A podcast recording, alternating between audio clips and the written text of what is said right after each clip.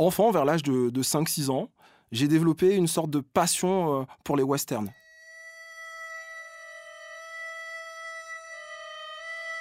Et euh, mes références, si vous me demandiez, c'était euh, John Wayne, Clint Eastwood et, un cowboy français très connu, Lucky Luke. Mon amour pour, pour le western, c'est quelque chose qui a très rapidement inquiété mon père, militant anticolonialiste, anticapitaliste, euh, qui avait peur de, l'effet de la propagande américaine sur son fils. Et il m'a toujours dit, dans les films de cow-boys et d'indiens, l'Indien, c'est nous.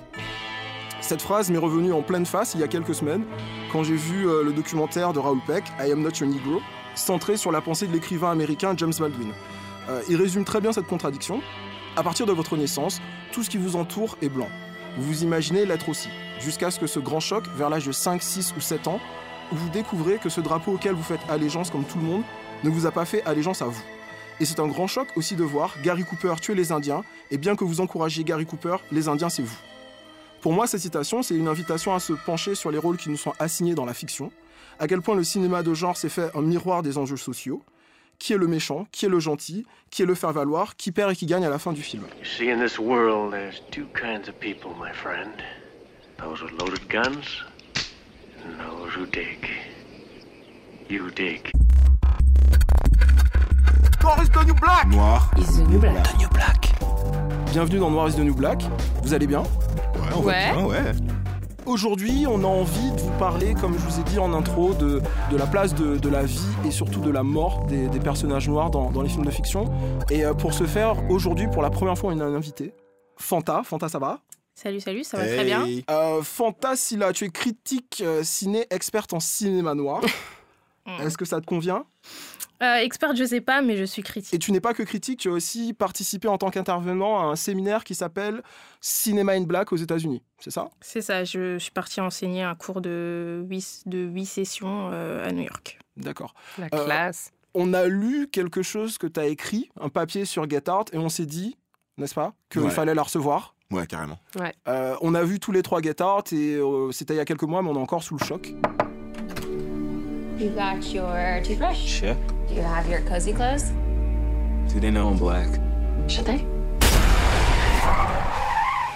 Donc Get Out, c'est un film qui est sorti en mai euh, dernier euh, en France, qui, est- qui avait été un succès surprise euh, aux États-Unis. C'est un film d'horreur, thriller, réalisé par Jordan Peele, un réalisateur noir.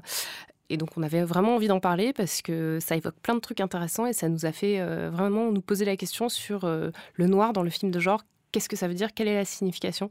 Donc euh, toi, Fanta, tu, on, voudrait en parler avec toi. Est-ce que, en tant que noir, tu t'es reconnu dans le film? Bah déjà, j'ai eu cette expérience-là aux États-Unis. Aux États-Unis, c'était un gros succès, tout le monde avait aimé. Du coup, je l'ai vu avec une salle un peu mixte, c'est-à-dire qu'il y avait des blancs et il y avait des noirs. Et enfin, aux États-Unis, et je pense que au sein de la diaspora, il y a une manière de regarder des films qui est très euh, expressive, c'est-à-dire qu'on parle à l'écran, on répond à l'écran. Donc c'était très, très spécial pour moi. Et je l'ai vu euh, principalement avec des femmes noires, et je pense que les femmes noires, elles voient le film euh, de manière un peu différente que, que les autres. Quand il est sorti, beaucoup écrivaient sur les thèmes du film, sur le fait qu'il parle d'esclavage, de, de- de relations interraciales, etc. Mais en premier lieu, c'est un film en fait, et c'est en fait c'est la découverte d'un cinéaste. Et moi, j'étais très, enfin j'étais très surprise parce que Jordan Peele, c'est surtout un comédien. On le connaît comme comédien en fait. On ne connaît pas, enfin je savais pas qu'il avait comme ça des ambitions de thriller social, etc. C'était une belle surprise, c'était divertissant. Enfin, je sais pas si je me suis identifiée à quoi que ce soit, quoi. Je... Non, c'était une situation assez inédite, en fait. C'est... Enfin, j'avais jamais vu ça au cinéma, en tout cas. Quand tu parles de situations inédites, enfin moi quand, quand j'entends ça, je, je vois surtout que le, le- le personnage principal du film, c'est euh, un, un homme noir dans un, dans un film donc euh, d'horreur qui est une sorte de c'est une sorte de slasher, c'est une sorte de, de revenge movie, tu sais les, les films où t'as as, plein de meurtres en série. Et d'habitude dans ce genre de film là, c'est toujours le noir qui Qui meurt en premier. ouais. qui meurt en premier, qui est une sorte de, de faire valoir. Or là, c'est l'exact contraire. On a une sorte de figure héroïque à, à rebours euh, finalement de ça, quoi. Sorry, man. Get out! Rose, we gotta go. Is everything okay? Rose, the keys. I don't know where they are. Rose? Dans, dans l'article que tu as écrit à propos de Gattard, tu dis que le personnage principal, Chris, c'est une final girl. Est-ce que tu peux expliquer euh, ce que c'est le, le concept de, de final girl C'est en gros euh, toute une théorie féministe qui s'est penchée sur le cinéma d'horreur et qui s'est dit en fait le cinéma d'horreur a un potentiel féministe et utopique transgressif. Et donc la final girl, c'est la fille qui reste à la fin. Et celle qui Sarah survit, Michel Gellar. voilà, dans euh, beaucoup de films slasher, etc. C'est une- ben, Non, Sarah Michel Gellar, elle meurt euh, dans Scream. Spoiler Oh là là Un spoiler d'il y a 20 ans, merci quoi, ça va. Non, mais dans Souviens-toi été dernier, c'est pas elle qui Non, elle crève aussi. Ah, ok, C'est C'est Jennifer euh, Love Hewitt. Ah, euh, j'étais jeune, moi, à l'époque. J'étais jeune. Mais voilà, dans ce genre de film, de slasher, généralement, c'est une fille qui, euh, qui survit à la fin.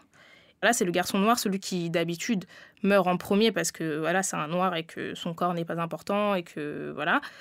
Et euh, c'est lui qui survit à la fin, en fait. C'est pour ça que je dis que c'est une final girl parce que c'est euh, une manière de lier euh, féminisme et euh, critique raciale un peu de, des Mais films. moi, j'ai une question. C'est quoi le deal avec ce truc du noir qui meurt toujours en premier dans les films d'horreur? Parce que pourquoi, comment, euh, comment c'est devenu une, une figure qui se répand tout le temps? Parce que même dans des films sortis récemment, il y a toujours ce truc. euh, notamment, je pense euh, à un film de super-héros, donc X-Men, First Class, qui est sorti en 2011.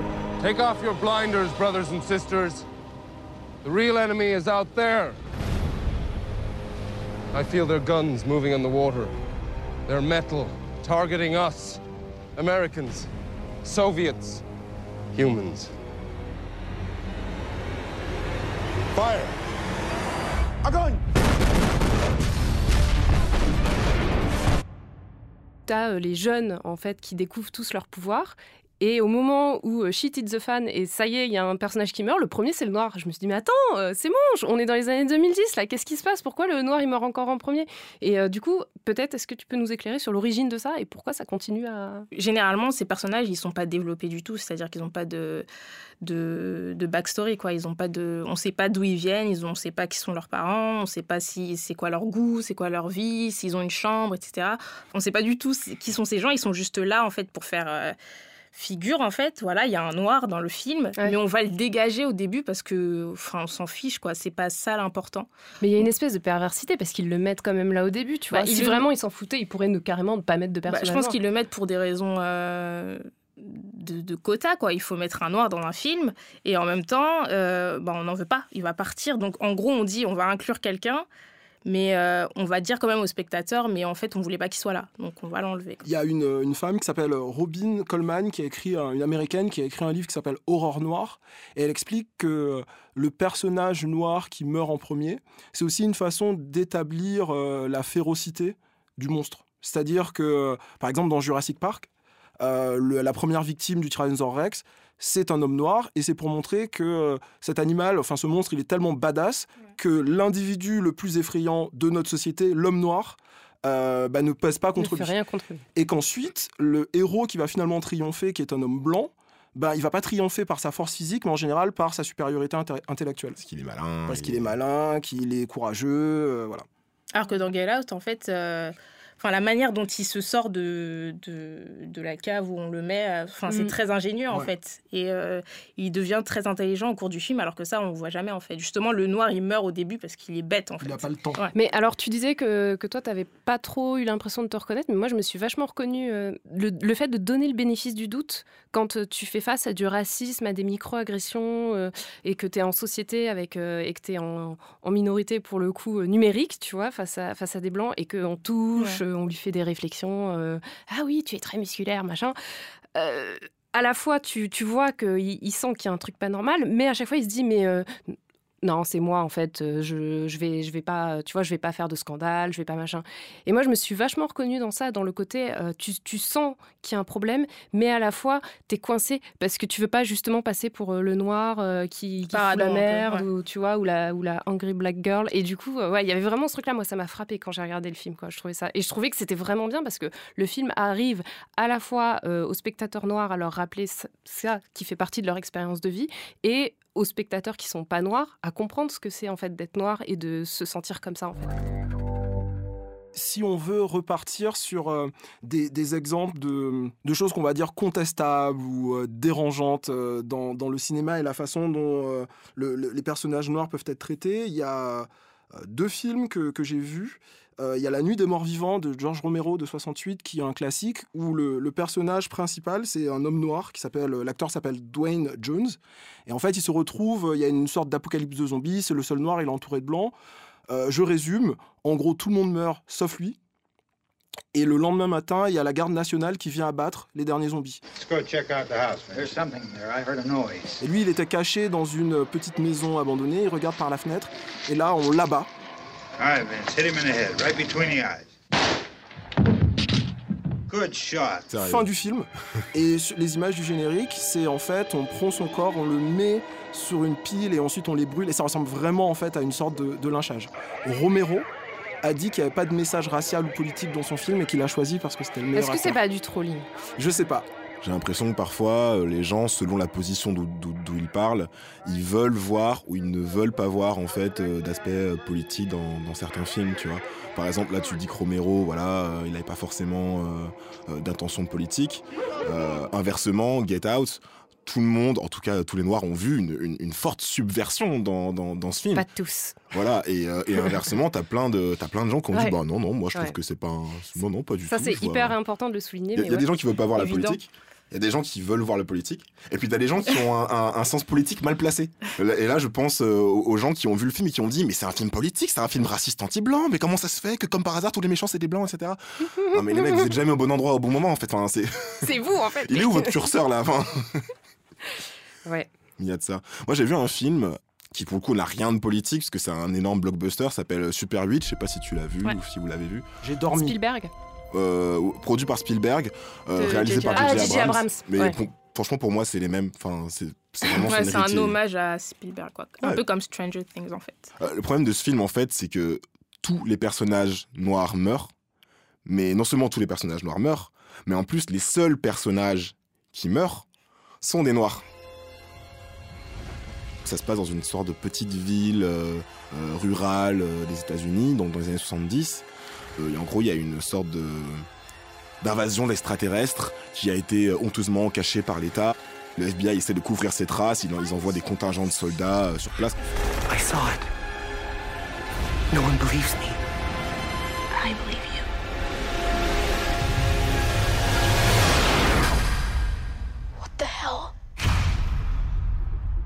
Le truc qui m'avait choqué, je me rappelle, j'étais au cinéma avec un pote. Et, euh, et le premier noir que je vois à l'écran, c'est Samuel Jackson en sang qui euh, braque un flingue sur des gamins de 10 ans, sur des gamins blancs de 10 ans. Donc déjà, euh, ok, Ouais. d'accord. euh, Bonjour l'imagerie. Ouais, voilà, tu vois. il, il sort son flingue parce qu'il croyait qu'il était menacé. Après, il baisse son flingue quand il voit que c'est des enfants. N'empêche que l'image, elle est là, elle est forte. Et, et- et elle existe dans, dans l'inconscient des gens. Et ensuite, tous les personnages noirs que je voyais, c'était des espèces de subalternes qui servaient à rien. Et il y a une scène qui m'a vraiment choqué. C'est. En fait, le, personnage principal, donc c'est un gamin de 10 ans, il a une sorte de médaillon. Je sais pas si tu te souviens, il a un médaillon que, parce que, que lui a donné sa mère qui est défunte. Et en gros, euh, le, méchant général blanc l'arrête parce que les gamins, euh, les gamins en fait euh, sont en train d'enquêter sur l'invasion extraterrestre, etc. Ils enquêtent sur l'armée. Donc le, méchant général blanc l'arrête. Les soldats noirs le- le- les empoignent en mode ah c'est bon maintenant on, vous tient. Et à ce moment-là, t'as un soldat noir qui sort du rang et qui prend le médaillon du gamin. Mais genre, la scène est totalement gratuite. Le médaillon n'a strictement aucune valeur narrative. Tu ne reverras jamais le médaillon du film. Tu ne sais même pas comment le gamin Ouais, récupère c'est son juste la méchanceté. Voilà. je- J'interromps juste pour dire qu'on sent que t'as porté ça en toi pendant quelques temps. et du que coup. Ce podcast, c'est la thérapie de François. Et tu le mec, il prend le médaillon, il fait genre. et tu vois genre, non, mon médaillon et tout. Mais ça sert à que dalle.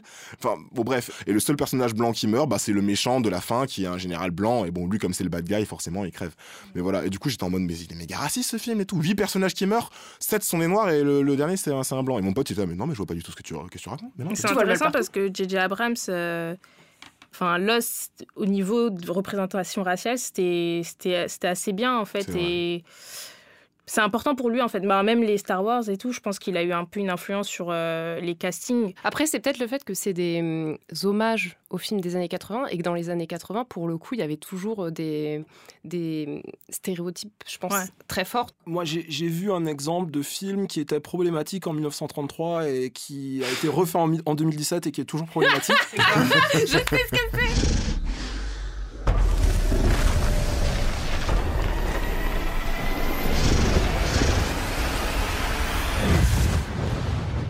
King Kong. Ah, non. J'ai Je crois que t'as dit. Bon, premier King Kong de, de 33. Bon, évidemment, c'est super colonialiste. En gros, c'est c'est des blancs américains qui veulent faire un, un film sur une île perdue où il y a des, des monstres, etc. Donc ils y vont. Et en fait, ça se passe en Mélanésie, donc c'est plutôt C'est des papous, des. Ça se passe en Mélanésie, donc c'est euh, des populations asiatiques noires comme des papous, des, aborigènes. Et, euh, et en fait, donc ils y vont pas du tout pour tourner le film. C'est des Afro-Américains tournant en Californie. Évidemment, c'est des sauvages. Euh, Il y a plein, plein, plein de clichés. Et j'ai revu le remake qui s'appelle Skull Island de 2017, qui est une grosse crotte. Et, et ça se passe encore en Asie. Donc là, ce sont pas des Afro-Américains, c'est vraiment des Asiatiques qui sont muets. Il y a une tribu d'Asiatiques euh, qui vivent entourés par des bêtes méchantes euh, qui les mangent et King Kong les défend et ils sont muets, ils parlent pas. Bah, déjà, que- déjà que d'habitude, on dit oui, les personnages euh, racisés euh, n'ont pas assez de dialogue, ils ne parlent pas assez, ils sont muets dans les films, mais genre au sens figuré, là, là, ils sont littéralement muets. Par contre, euh, il y a des noirs. Là, les noirs sont intégrés et ils, sont, ils font partie de la team des héros, ils sont visibles. Ils meurent pas. Il n'y a pas de noirs qui meurent. Ah, c'est déjà ça. Et, euh, et dernier truc, le personnage féminin aussi est très transformé dans le premier King Kong. Ben en fait, euh, le gars il dit il nous faut une femme, donc il va dans un refuge de femmes, il fait toi femme, ça dit de faire du cinéma, ok, viens. Et elle vient. Et dans le remake de 2017, euh, c'est une journaliste de guerre parce que ça se passe dans les années 70 pendant la guerre du Vietnam, et elle, elle parle. Elle a des trucs à dire. Mais euh, King Kong, il meurt à la fin? Euh, dans la première version, oui. Dans la deuxième version, non. King Kong, c'est le gentil, en fait. Parce qu'il y a des bêtes. le trop spoiler, quoi. ouais, mais il y a des bêtes méchantes. En fait, c'est une sorte d'écosystème et King Kong les protège. Ah, why not, why not? Est-ce que je peux faire un petit détour sur un genre? Je sais pas, Fanta, j'espère que tu vas adouber ce genre qui est les teen movies. Euh, parce qu'en fait, j'ai réfléchi euh, à ce qui a vraiment compté pour moi quand j'étais, quand j'étais jeune. Et en termes de représentation euh, des femmes noires dans les films, ce qui m'est venu, c'était vraiment Whoopi Goldberg, quoi. Avec. Les, femmes noires euh, dans les années 80-90, en tout cas pour moi, je les voyais pas vraiment dans les, films de genre type SF et tout, mais je les voyais beaucoup dans les comédies romantiques et dans les teen movies. Donc Who- Whoopi Goldberg dans Sister Act, euh, et euh, j'ai aussi pensé à Whitney Houston dans Bodyguard, qui étaient pour moi deux exemples où les femmes noires, en tout cas, ne correspondaient pas au rôle que je leur, vo- leur voyais assigné autrement, qui était le, celui de, de sidekick, en fait, de second couteau de l'héroïne blanche. euh. J'ai aussi pensé à The Craft, qui se rapproche peut-être plus du film de genre, pour Je le crois coup. que je l'ai vu. C'est des, des adolescentes C'est quatre sorcières. adolescentes, dont une noire qui s'appelle Rochelle, qui est victime de racisme euh, au lycée et qui se venge des racistes en leur faisant tomber les cheveux. Enfin, il y a tout un truc euh, autour de ça. Mais et j'ai lu une interview récemment où elle disait que pendant le le, le- le la tournée promotionnelle du film, c'était la seule des actrices à ne pas être invitée euh, au, au truc de presse. Oh Quoi. boy. Et elle disait, à l'époque, je comprenais pas la raison. Maintenant, j'ai une petite idée. Et euh, mon dernier exemple, c'est euh, Bring, Bring It On, Bring It On, qui en français a été traduit par American Girls, qui est un film de pom-pom girls. Ah oui. C'est mon film préféré. Mais voilà, pour moi, c'est un Kirsten classique. D'accord. parlez-moi, moi je connais, je connais pas du Alors, tout c'est un, film, c'est un, classique. hein, voilà, je tiens, je tiens. Un euh, meilleur film du monde, très fort, d'après euh, Jean-Luc Godard. En gros, c'est l'histoire de donc Kirsten Dunst qui interprète euh, la chef des pom pom girls du lycée. Et euh, il y a tout un truc où vraiment le, le- le- le- la discipline est pensée comme, euh, comme un truc sportif, euh, une compétition, faut être la meilleure. Let's hear it for the five-time national cheerleading champions, the Mighty Toros! Bang, bang, choo choo train. Let me see you do your thing. You are cheerleaders. Cheerleaders are dancers who have gone retarded. L'équipe de Kirsten Dunst s'aperçoit qu'en fait, elles ont volé leur chorégraphie à des, filles noires, donc les Clovers, qui sont euh, l'équipe euh, noire locale. Et la chef des Clovers, c'est Gabrielle Union. Et il y a, vraiment un moment de clash euh, où elle lui dit Non, mais attends, tu crois vraiment que vous, les petites blanches, vous auriez pu inventer ces chorégraphies de ouf qu'on fait et tout. Bon, pour le coup, elles sont encore sidekick, mais il y a vraiment un truc. à la fin, tu vois, elles, payent leur respect. Quoi. Les, blanches, elles font Ouais, c'est vrai. en fait, c'est vous les meilleurs. Ça me fait penser à cette citation de Thomas Njijol qui dit qu'il y en a marre des Afro-Américains qui se plaignent de mourir en premier euh, dans les films. Il dit euh, en France, les Noirs ils meurent avant le film. Donc, Comme ça, ça, ça, ça calme tout le monde. Ils sont même pas morts dans le film, quoi. Ouais, ils sont morts avant.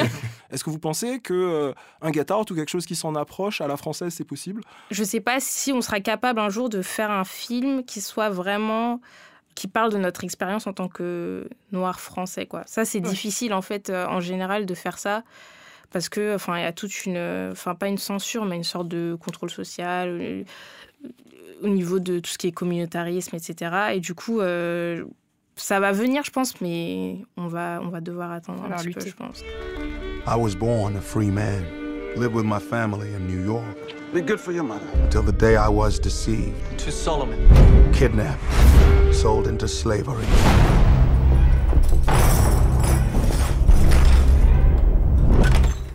12 Years a Slave, c'est un film d'horreur pour moi. On n'a pas encore conscience de l'horreur de l'esclavage, nous, en France, de l'esclavage français, pour faire un film comme ça, en fait. Donc, on va faire des comédies, parce que c'est un peu plus facile de faire des comédies que de faire des films d'horreur, en fait, parce qu'on n'a pas... Je trouve qu'on n'a pas... euh, Après, c'est peut-être pas vrai pour les Antillais, je sais pas, mais je pense que, en tout cas, dans en France euh, métropolitaine, je sais pas si j'ai le droit de dire ça, L'Hexagone. on a, enfin, on n'a pas conscience de l'horreur de l'esclavage pour produire des choses qui viennent de nos tripes, en fait. Tu veux dire que même les gens qui sont concernés, même les populations euh, antillaises, euh, sont pas encore capables de faire un film comme ça pour l'instant en France? Après, peut-être qu'il y a un désir de le faire, et après, c'est juste un problème de Il y a un moyens. problème de financement. C'est Oui, un voilà. problème de moyens. Ouais. Il y a, ça se trouve, il y a quelqu'un qui a le, un film de fou dans sa tête, et en fait, il peut Ouais. pas le réaliser parce J'avais que... justement euh, écouté une, un podcast de France Inter avec euh, Lucien Jean-Baptiste, donc l'acteur euh, antillais euh, bien connu maintenant. Il a fait quoi? Il a fait euh, Première a- étoile. la première étoile, il a déjà tes yeux, et trucs comme ça. Et justement, il parlait de cette question de la, de la comédie et de la difficulté en fait d'aborder euh, les questions euh, raciales, le racisme, les choses comme ça euh, en France autrement que par la comédie. Et c'est pour ça que moi, j'avais bien aimé Chocolat. Parce qu'en fait, Chocolat, c'est un peu une critique de ça, en fait. C'est une critique bah, Ouais. de la place des Noirs dans le cinéma.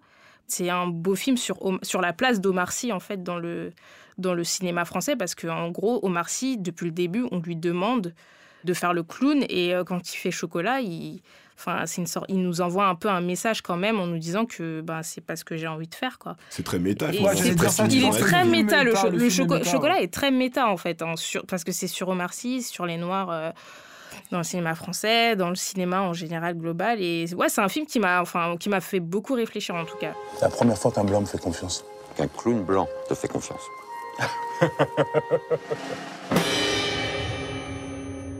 Par rapport à Omar Sy, je, enfin, j'étais un peu condescendante au début et en fait quand il a fait ce film, euh, enfin, j'ai j'ai compris quoi, que le mec il est un peu quand même bloqué.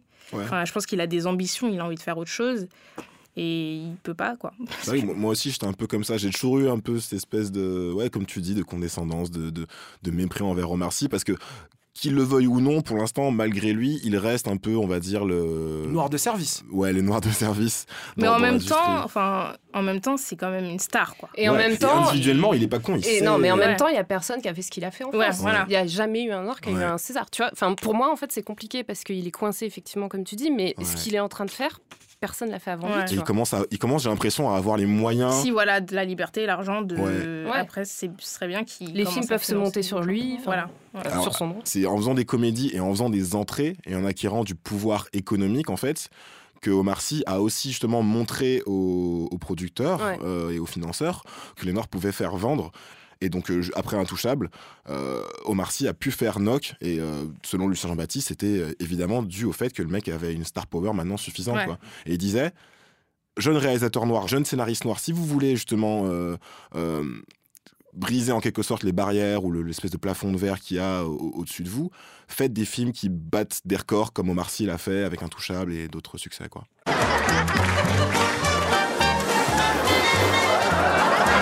Il y a de la folie dans votre duo. Messieurs, Paris vous attend.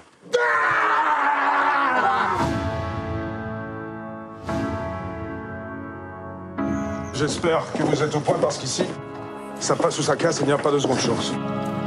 J'ai confiance. Je trouve que c'est intéressant qu'en France, on, on nous taxe souvent de communautarisme. En fait, dès que tu as, dès que as trois noirs en- dans un film, ça y est, c'est communautariste. Et je, je pense à l'exemple de Bande de filles, qui pour le coup est un film avec un casting euh, complètement noir, mais réalisé par une blanche. Donc là, ça passe. Alors, Ah, est-ce c'est pas faux ça. ouais. et tu vois, et je me dis, je me dis, euh, non seulement il y a le problème du, commun- du communautarisme, il y a- mais il y a aussi sûrement, comme, tu- comme vous parliez de, du Saint-Jean-Baptiste, le fait que quand tu arrives et que tu cherches des financements pour faire ton film, euh, tu vas te retrouver face à des producteurs blancs, et donc ça va être hyper compliqué de, de dire, oui, alors voilà, je viens, et mon casting, tout le monde est noir, Ouais. et euh, donc on, on a plusieurs problèmes. Est-ce que, est que, je pense que dans, dans, une décennie, ça aura bougé ou pas?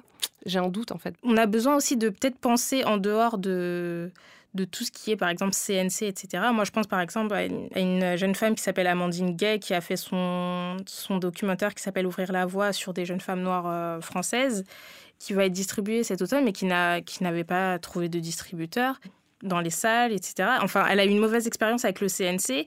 Et je me dis qu'en fait, euh, aujourd'hui, avec tout ce qui se passe sur Internet, les web-séries, euh, le crowdfunding, etc., peut-être que, en fait, il faudrait arrêter de d'attendre euh, que des producteurs blancs viennent vous chercher ou je sais pas mm. quoi et juste faites vos films. C'est vrai que c'est difficile, mais il y a une vraie culture do it yourself qu'il faut qu'il faut qu'elle se crée en France on a besoin de plus de producteurs noirs, on a besoin de voilà de réalisateurs qui font tout tout seuls et on a besoin aussi de beaucoup de beaucoup de critiques noires en fait. il y en a pas beaucoup du tout. Il faut pas attendre l'autorisation en gros du de CNC, personnes, de hmm. personnes. Sinon il n'y a rien qui va se faire. Si tu maîtrises les moyens de production, en fait, tu maîtrises le, contenu et trucs comme ça quoi. For Us by Us. Euh, on, va s'arrêter là. Euh, vous avez écouté Noir is the New Black. Noir is the New Black. Noir is the New Black. On va partir en vacances. On se retrouve euh, en septembre. Merci Fanta, merci d'être venu, c'était un plaisir de t'avoir parmi nous. Merci de m'avoir invité. Merci François, merci Mélanie. De rien, écoute. Merci hein. pour ce moment Kevin. Bon été à vous sur Arte Radio et puis on vous fait des gros bisous. Salut. Noir is the New Black. bisous.